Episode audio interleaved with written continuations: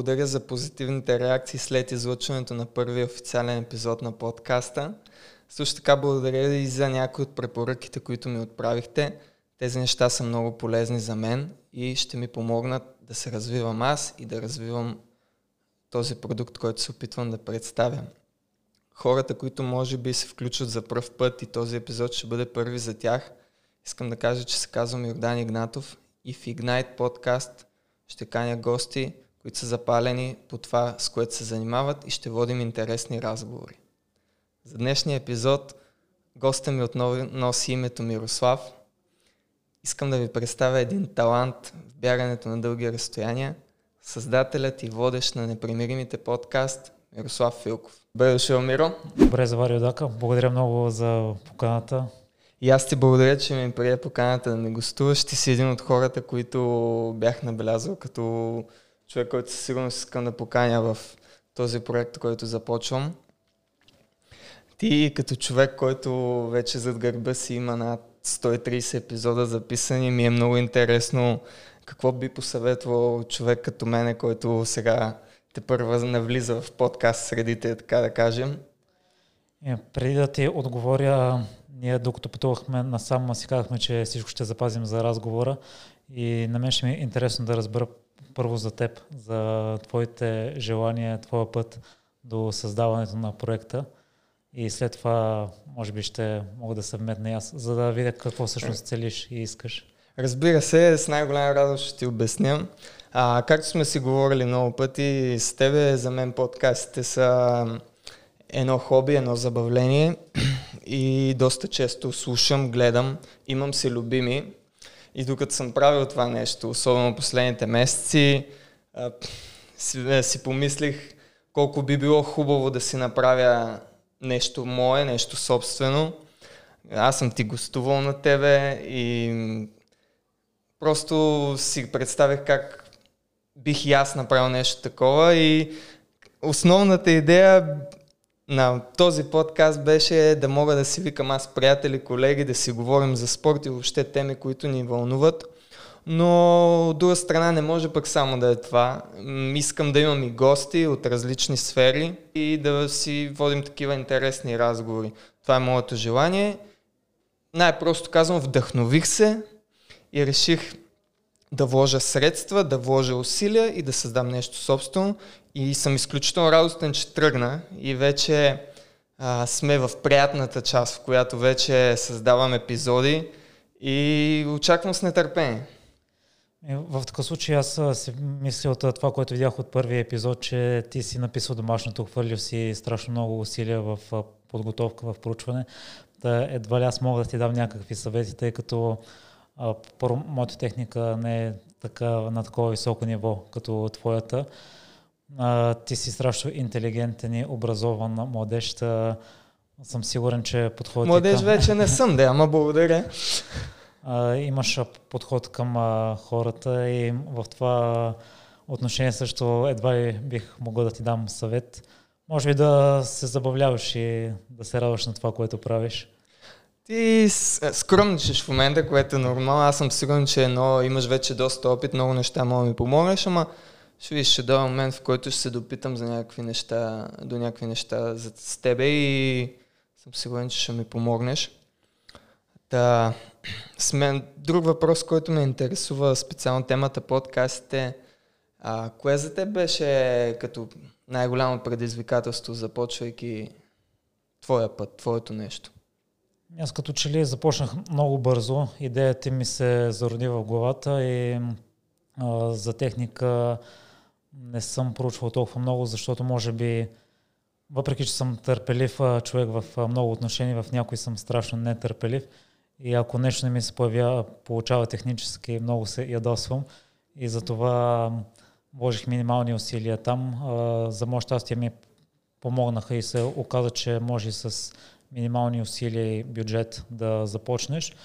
Спомням си няколко часа преди първия ми епизод с Иво Иванов. Ние го записахме по интернет. Реших да направя една проверка на звука. Ние го записахме по скайп. Той има такава опция да се запишеш разговор и то ти изпраща записа. Да, изпраща записа. Чувал съм и този вариант, да.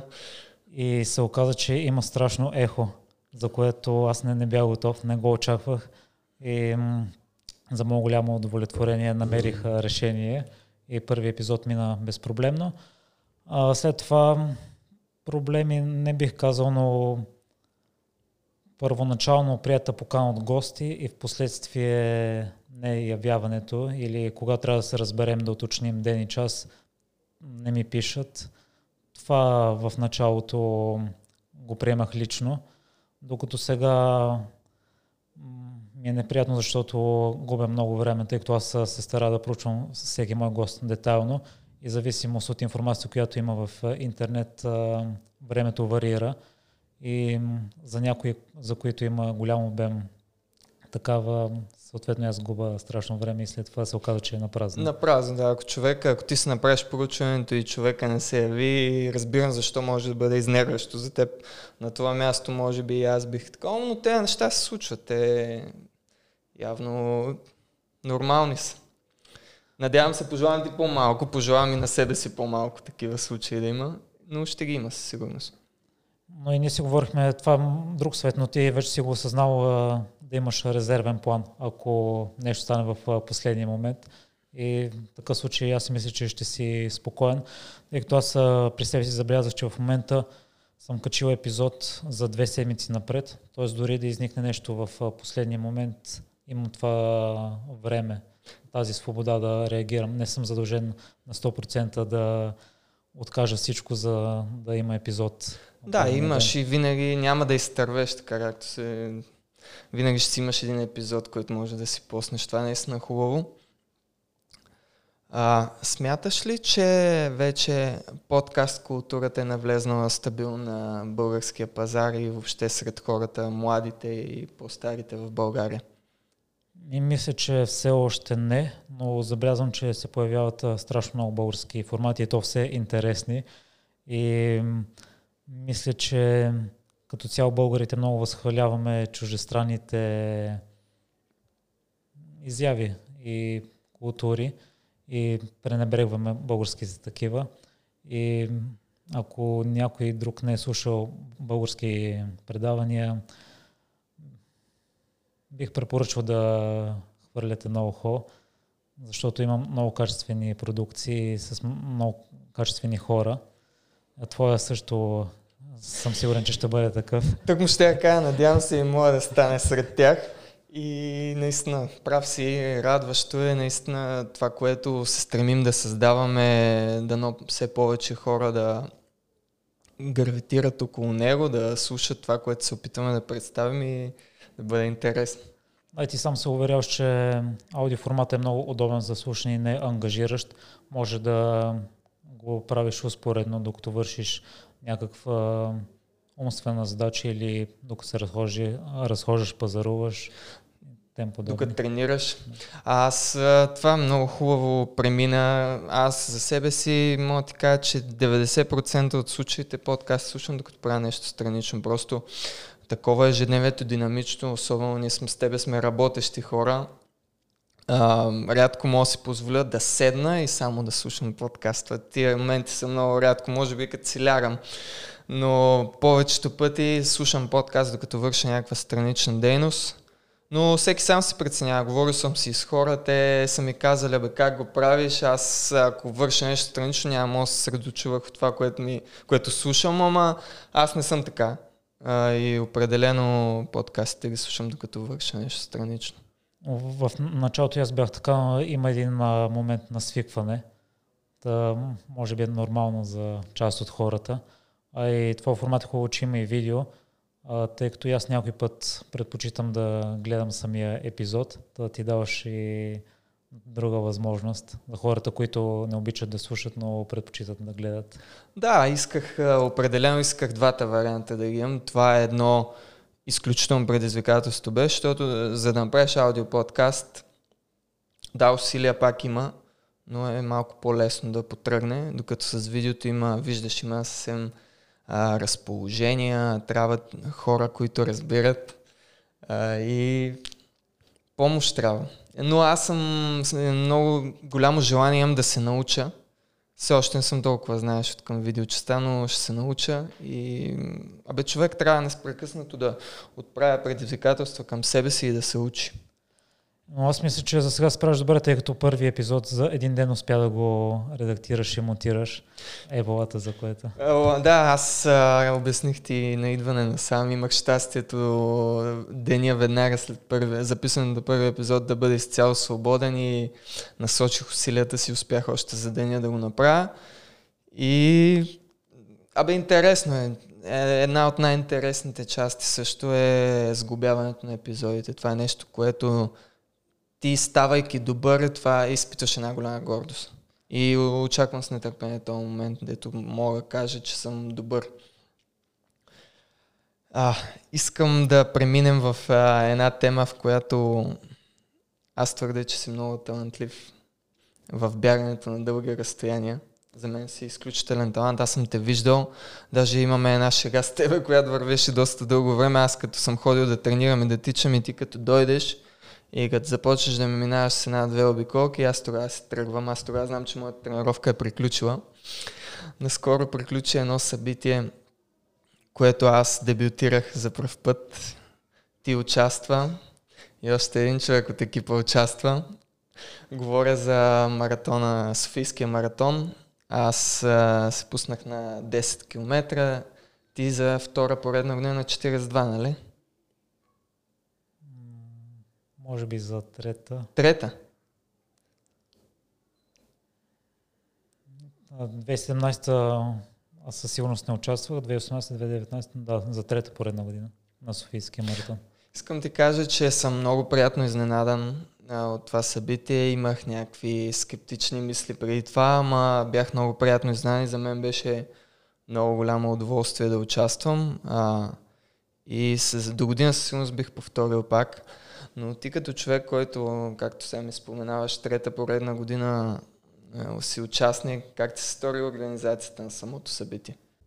Аз е, имам опит от а, състезанията. Не мисля, че се различаваше в някои отношения. Аз а, съм такъв човек, който обръща внимание само на хубавото. А, прочето в интернет след това мнение, че на подкрепителния пункт е нямало храна и хората са негодували за това, че на медала е имало правописни грешки. Аз а, даже не съм погледнал след това дали е така или не. Но за храната разбрах, че заради ситуацията с вируса са забранили да има на пунктовете, иначе на миналите години на всеки пункт имаше и храна, и изотонични напитки, не само вода. А, ти видя на старт финалната права, беше като миналата година, много приятни мероприятия, свързани с а, спонсорите. И от а, състезанията, които аз съм посещавал, организацията винаги е била на най-високо ниво.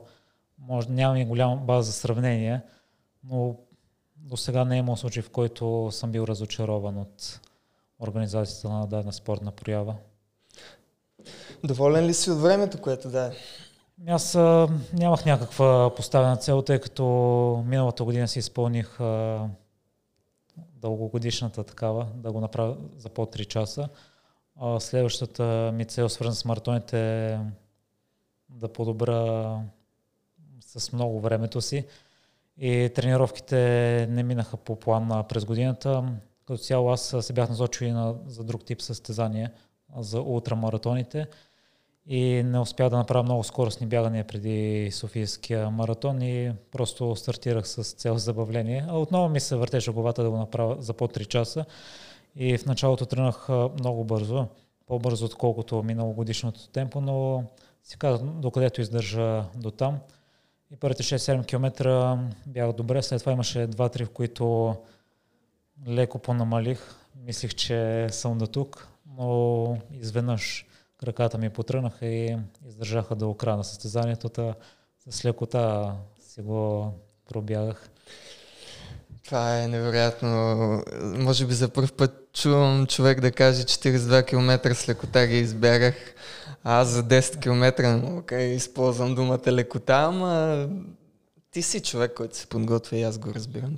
Но твоето предизвикателство може би е по-интересно за слушателите, тъй като за първ път през живота си пробяваш 10 км. Да, а, не, не, държа да уточня. А, чисто само от към бягане. Аз съм сигурен, аз съм играл в футбол. А, доста мачове се е случило над 10 км да се избягат, ама там бягането е различно. Този тип бягане, което е този тип темпо, не бях пробягвал повече от 6. 6 ми е било макс. И аз като тебе, може би към време за подготовка не успях да отделя нужното време, това, което исках. Но си бях казал 58 минути граница топ на това, което искам да регистрирам като време. Успях за 54, малко над 54 минути, което е а, задоволително за мен и ме мотивира до година, а, ако имам повече време да се подготвя и да смъкна от това време. Ти ми прати снимка, а, успяли се да ме фанат камерите, как оценяваш техниката ми на бягане, ако мога да се съди само от тази снимка. Аз не съм специалист, така че не бих се ангажирал да коментирам. Добре. Е... А ти доволен ли си от организацията ДАК, тъй като за първ път участваш на Софийския маратон и може би не беше на 100% такава, каквато би била без вируса? Ами, аз те казах, като започнахме темата сега, едно доста позитивно събитие, което означава, че организацията а, е била за мен на необходимото ниво. Аз това, което съм искал да видя и го е имало като изключим един грозен инцидент, който се е случил. Аз бях на заден на старт на 10 км, но грозен инцидент, който не, не заслужава да се впускаме толкова много, да отделяме времето си. Той достатъчно се тиражира по медиите, по телевизиите. Иначе всичко друго си беше на необходимото ниво. Разбирам за подкрепителните пунктове в условия на след пандемия и даже и в момента има пандемия. Разбирам, що, защо имаше така, пълно, бутилките не бяха отворени капачките, нямало е храни, различни такива. Тези неща са нормални. И така. А твоето състезание по какъв начин премина, тъй като аз бявам с часовник и си следа времето на всеки километър, докато ти разкажа, разказа една смешна случка при началото на записа, че си нямал яснота за дистанцията. А, аз направих първата ми огромна грешка беше, че тичах с телефон и то не е само телефон, ами телефон, който нямаше къде да сложа, нямах подходящ джоб. Аз виждах хора с такива палчове, това на ръката, дето се слага. Моя беше в ръката през цяло време, през цялото време. И това е нещо, дето до година, ако участвам, няма да повторя. Ангажиращо е. И е кофти. А, смешната история, която ти спомена, беше, че като тръгваш и на първия километър има табела. И аз реших, като дебютант, че всеки следващ километър ще си има табела и си викам, нали, супер якото на всеки километър да виждаш как вървиш, по такова аз в телефона гледам. Обаче то мина единия километър и после втория не идва. Няма табела, е вече 13-14 минути бягам и викам, това не е възможно. Ама се оказа, че на първия, на петия и там ако мога ми припомниш на кой, на кой още километър имаше табели, аз си бях решил, че ще има на всеки, но не беше така. И малко се изненадах, но не ми повлия по никакъв начин. А, това, от което съм доволен е, че не се юрнах. А, много пъти съм чувал дебютанти правят тая грешка да се хващат по чуждо темпо в началото, ама аз това беше една от главните точки, които си натъртих. В никакъв случай да не се подвеждам по чужди темпове, защото може после да си имаш неприятности, да ти откажат краката и а, въобще и това е съвета ми. Ако има някой, който на такива дълги разстояния се пуска на разни състезания, а, следвайте вашето темпо и с вашия ритъм да се опитате да регистрирате такова. Не, че съм много човек, който би трябвало да му следвате съветите специално за такъв тип бягане, но все пак. Да, съм напълно съгласен с теб. Да, тъй като в състезанията, които аз участвам, почти никой не ме изпреварва в втората половина. Аз заминавам част от участниците и ако си запазиш сили за края, може много да наваксаш. Да, да, със сигурност. А, това е по темата с Софийския маратон, това е наистина. А другия месец мисля, че е този във Варна, който са същите дистанции, нали така? Да, и в, в Пловдив също има до края на годината. Смяташ ли да участваш на тях? Плана ми е да участвам в Пловдив. До сега никога не съм участвал два маратона в рамките на месец. И ще ми е интересно да видя дали мога да го направя. Предполагам, че ще мога, тъй като за Пловдив отново няма да гоня времева цел. Вече съм почти на 100% мисля възстановен, така че възобнових бяганията, няма ядове. Супер, радвам се за тебе. Успех ти пожелавам, ще ти стискам палци. На коя дата ще се проведе? Средата на ноември. Средата ще бъде студено, ама Въобще бягането в студено време на тебе помага ли ти или предпочиташ на по-високи температури да бягаш? Предпочитам кои... високи температури. Ако правя по-дълго бягане, ръцете ми изтръпват, измръзват и има случаи, в които не мога да си отключа вратата вкъщи. Трябва да изчакам няколко минути да се затоплят кръвта да слезе надолу. Като цяло зимата не правя толкова скоростни тренировки, залагам само на обем и мисля, че не реагирам като цяло много добре на студа. На Софийския в, втора, в втората половина на трасето беше студено и също ми изтръпнаха ръцете и си спомням, че гелчетата си ги бях сложил в един колан с цип – около 10-15 минути не можех да отворя цифа да си вземе гелче. Това ми е най-големия проблем в студа ръцете, може би, че изтръпват. Спомена обем и сетих нещо интересно да питам. Мен ми е ясно, че когато хората, практикуващи такъв тип бягания при подготовката си стремят да постигат обем, ти практикуваш ли някакви други спортове, които ти помагат в подготовката за тези бягания? И правя го с именно с тази цел. Мисля, че ми помагат. Надявам се и действително да е така. Старая се, ако имам възможност, два пъти седмично съм си поставил за цел или на йога, или на мобилност. Веднъж се опитвам да плувам, веднъж или два пъти ходя на фитнес, правя тренировки с тежести. До мястото, до което бягам, ходя с колело което ми е 15-20 минути в едната посока, т.е. събират ми се 30-40 минути. Но знаеш, че в нашата работа всяка седмица е различно и с записите на епизоди, с редактирането, мисля, че нито една седмица не ми протича така, както желая. Основната част все пак си мисля, че е бягането. И също правя упражнения за ядро. Някой път разтягам, на фом ролер се въртя. Да, те са си стандартни и нормални неща за спорта и хубаво, радвам се, че имаш разнообразие. Това е много хубаво, това, което обясни. Въобще не само за бягането.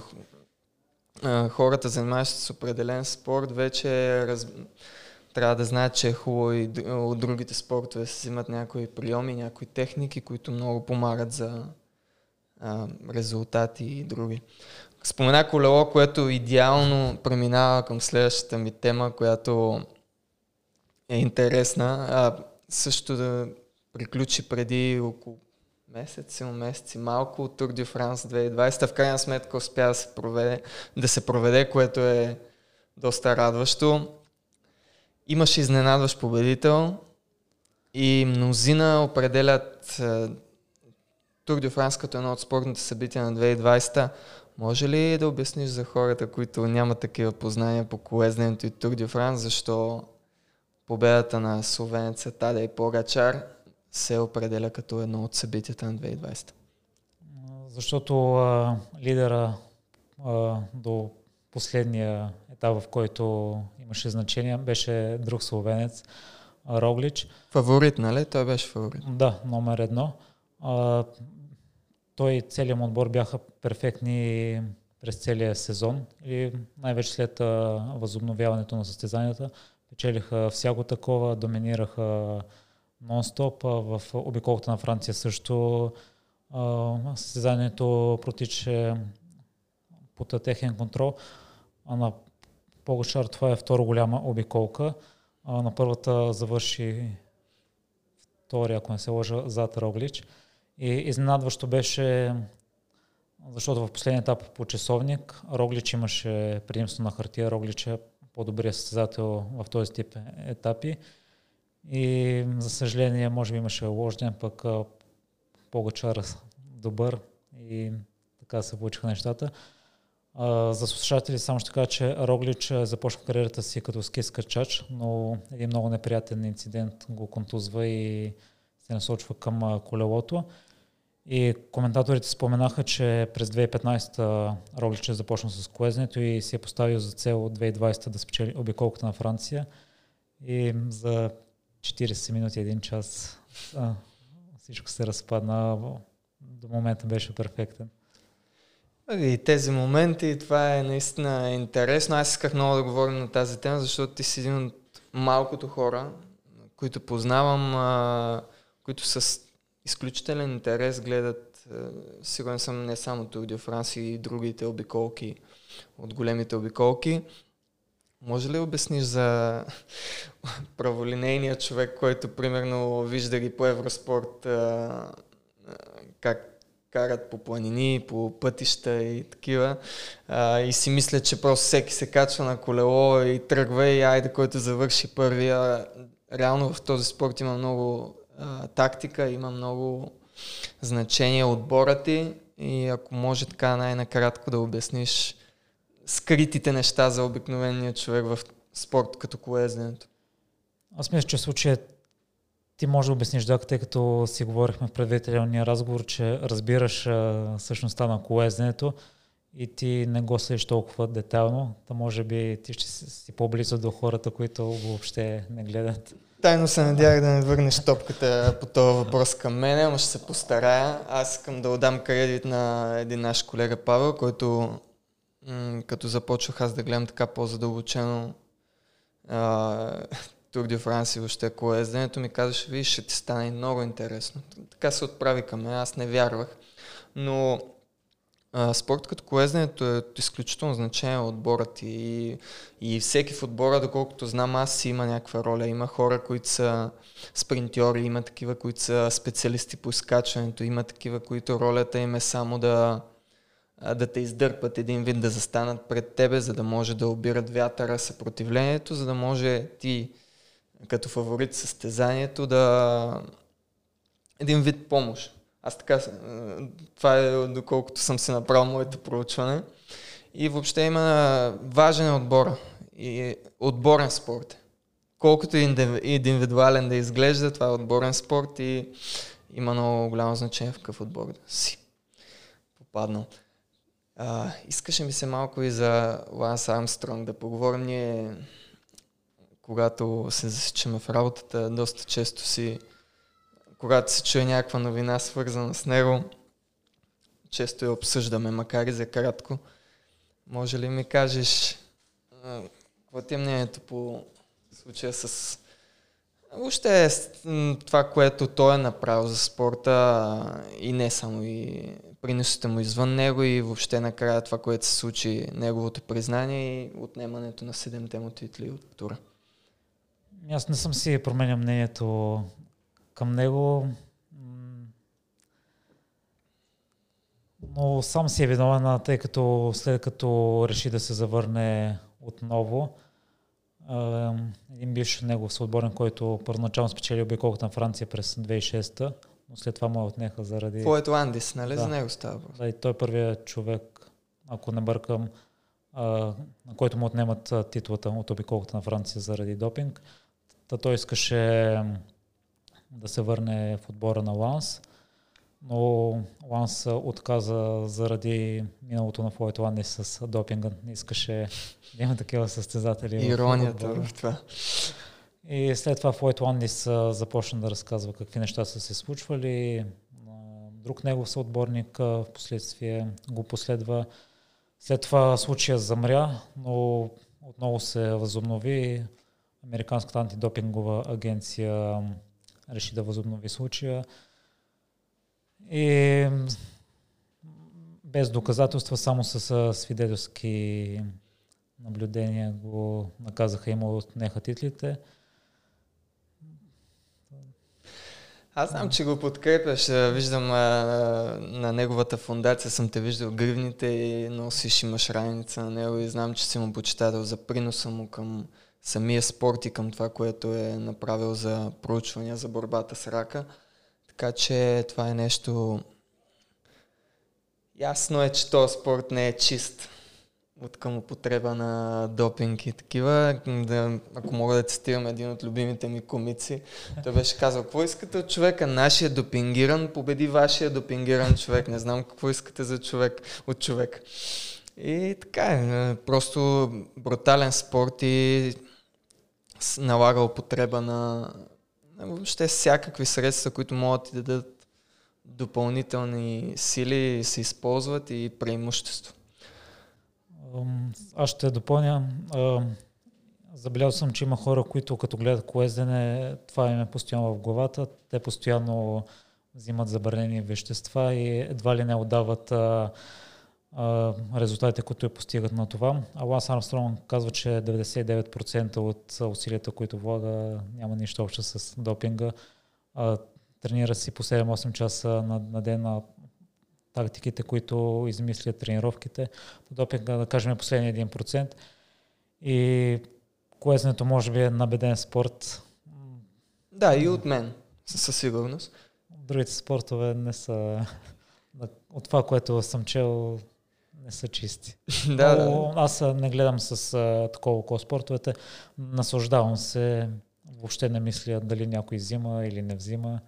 Това е похвално, особено като си има предвид, че този спорт представлява интерес. Зато и аз като гледам футбол не си мисля то зима, оня зима, това не е, не е някаква мисъл. Наслаждавам се и аз на спорта като цяло, така че това е добре, че си така.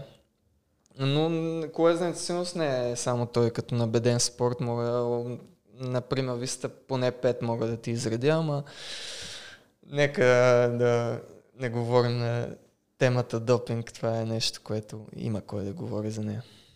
И има на един смешен цитат на Иво Иванов, че Колезен трябва да го преместят в Менделеевата таблица заради съставките, които се използват.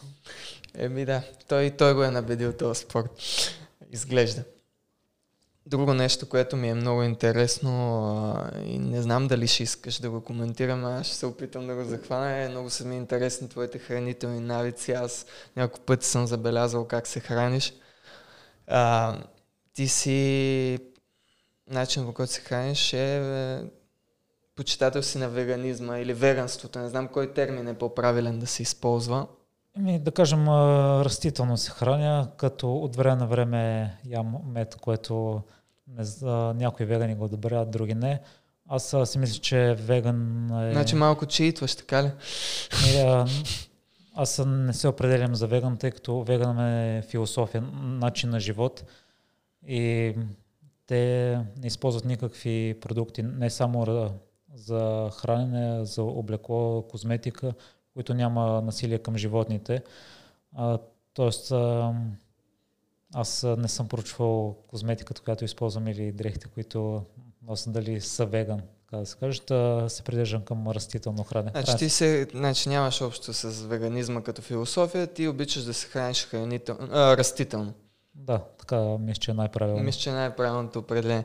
Добре, това поражда следващия ми въпрос. Какво ти дава този тип хранене? Как, какви предимства отново на праволинейния българин, ако можеш да обясниш, който всяка вечер яде месо и други такива. И ми е много интересно да разбера. Е, като цяло в семейството ми мисля, че има добра хранителна култура. Основно вкъщи се храниме. Аз след като прочетох автобиографията на Ланс Армстронг, първата му, през 2008, а той там споделяше, че кога ще се хранят здравословно и реших, че я ще го правя.